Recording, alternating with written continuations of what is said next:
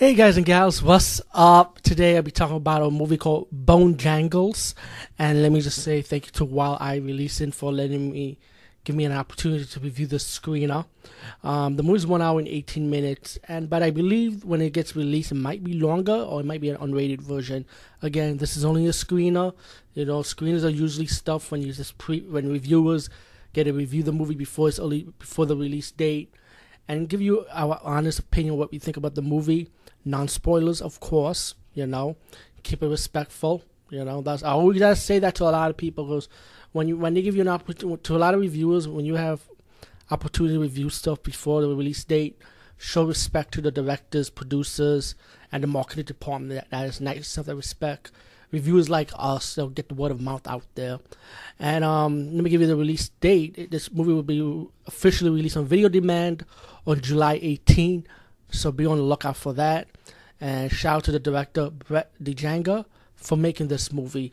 Um, also, um, I this this is a movie I actually did wanted to see anyway. I remember seeing the trailers for it, and I thought it was interesting to watch. Uh, what it sounds like to me when I saw the trailers at the time, a serial killer versus monsters. That's what I thought in the town, which it is by the way. But again, I'm trying not to. I don't want to. You can't. I don't want to spoil it. I'm to keep it simple. Um, the movie is about it's like really a horror and a comedy. It's horror comedy, and it's good. It's comedy, you know, like spoofing on slasher movies, like you know, like slash like sh- slasher characters, pretty much. And um, you got these two cops. They pretty no- they nervous. They like like like like two shaggies, pretty much like Scooby Doo and Shaggy. You got two shaggies, and they gotta go after this serial killer named Bone Jangle.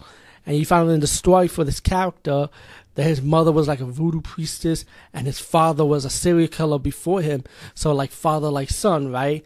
The father became a serial killer. Father was a serial killer, and then, then the son followed, in his father footsteps and became become a serial killer. But his father is played by Reggie Bannister of the Phantasm movie fame, and it's funny when you see his outfit. I think that I think that's the original ice cream truck outfit they had in the first Phantasm movie. What it looked like, because it looked like that. But Bone Jangle does have a weakness. No weapons cannot stop him, right? Just like any other slasher killer, like Jason and or Michael Myers, regular weapons cannot stop him. But this killer has two weaknesses: electricity, and he has to protect his penis. He has to be a virgin. yeah, it's funny, but it plays off. T- towards this movie.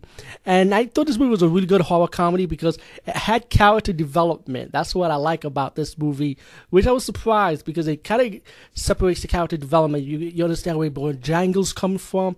You understand where the lead hero is coming from. The the the good the cop the police officer guy that was from the town, because when they captured Bone Jangle, right, they had to transfer him to a, a, a prison, right? but they go to the police officer's town where he was born from. But then you find out this town has a has a mystery behind it.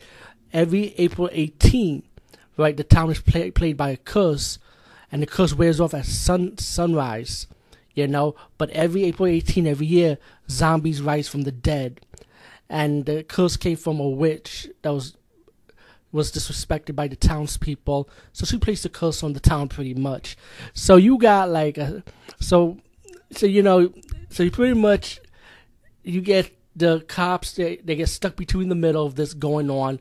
Bone Jangle's free from his um free from getting out the truck because the vaccine did came off when the when, when the gay cop crashed into the car. So Bone Jangle's out free, going around killing people around the town or around the forest, you know. And you got the you got the cop the cops crash into the wedding like uh, when people's about to get married, like supposed to get married into a gym facility, but they have to wear off after April 18th when the zombies, when the sunrise, when the curses wear, wear off.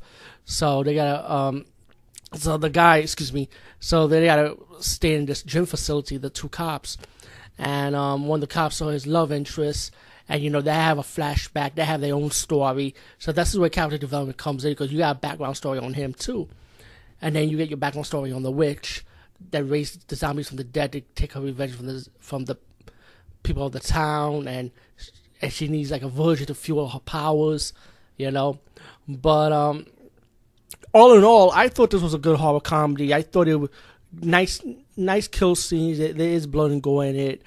Um, the comedy was well done. I felt like the comedy was really good because it matches. It was well balanced, and it, and the comedy they went overboard. You know, um, the gay cop he was pretty funny. I kind of like him. He was so funny. I, I, him I like. You know, because he was more like he was more like the comedy aspects of it. But you don't see him too much. You see him like here and there, and when it gets towards later on to the movie. But he's funny. He plays he, he plays like a like a typical typical gay flamboyant character, and they they play off the gay comedy on it too also, which I totally respect. You know, like the LGBT community, you ha- you enjoy a laugh out of it. You know, um, the love story with the guy in the girl in the town and how they how why he left the town and the girl felt like why you never come back and see me, why they confessed their love for me at that time. You know, stories that explain themselves. Um, and the Bone Jangle killer himself, really like him. I really like how he looks. I can see I can see a part two happening. You know, hey, never say never in a horror franchise on the horror franchise. You know, like this could be a horror franchise. If you play it off well, I think you can see more Bone, bone Jangles. Um, all in all, Bone Jangles highly recommended. Really enjoyed it. Very fun horror comedy. Was not disappointed at all. And I feel like, in my opinion, the trailer did live up to my expectation. Anyway, peace, guys, and see you later.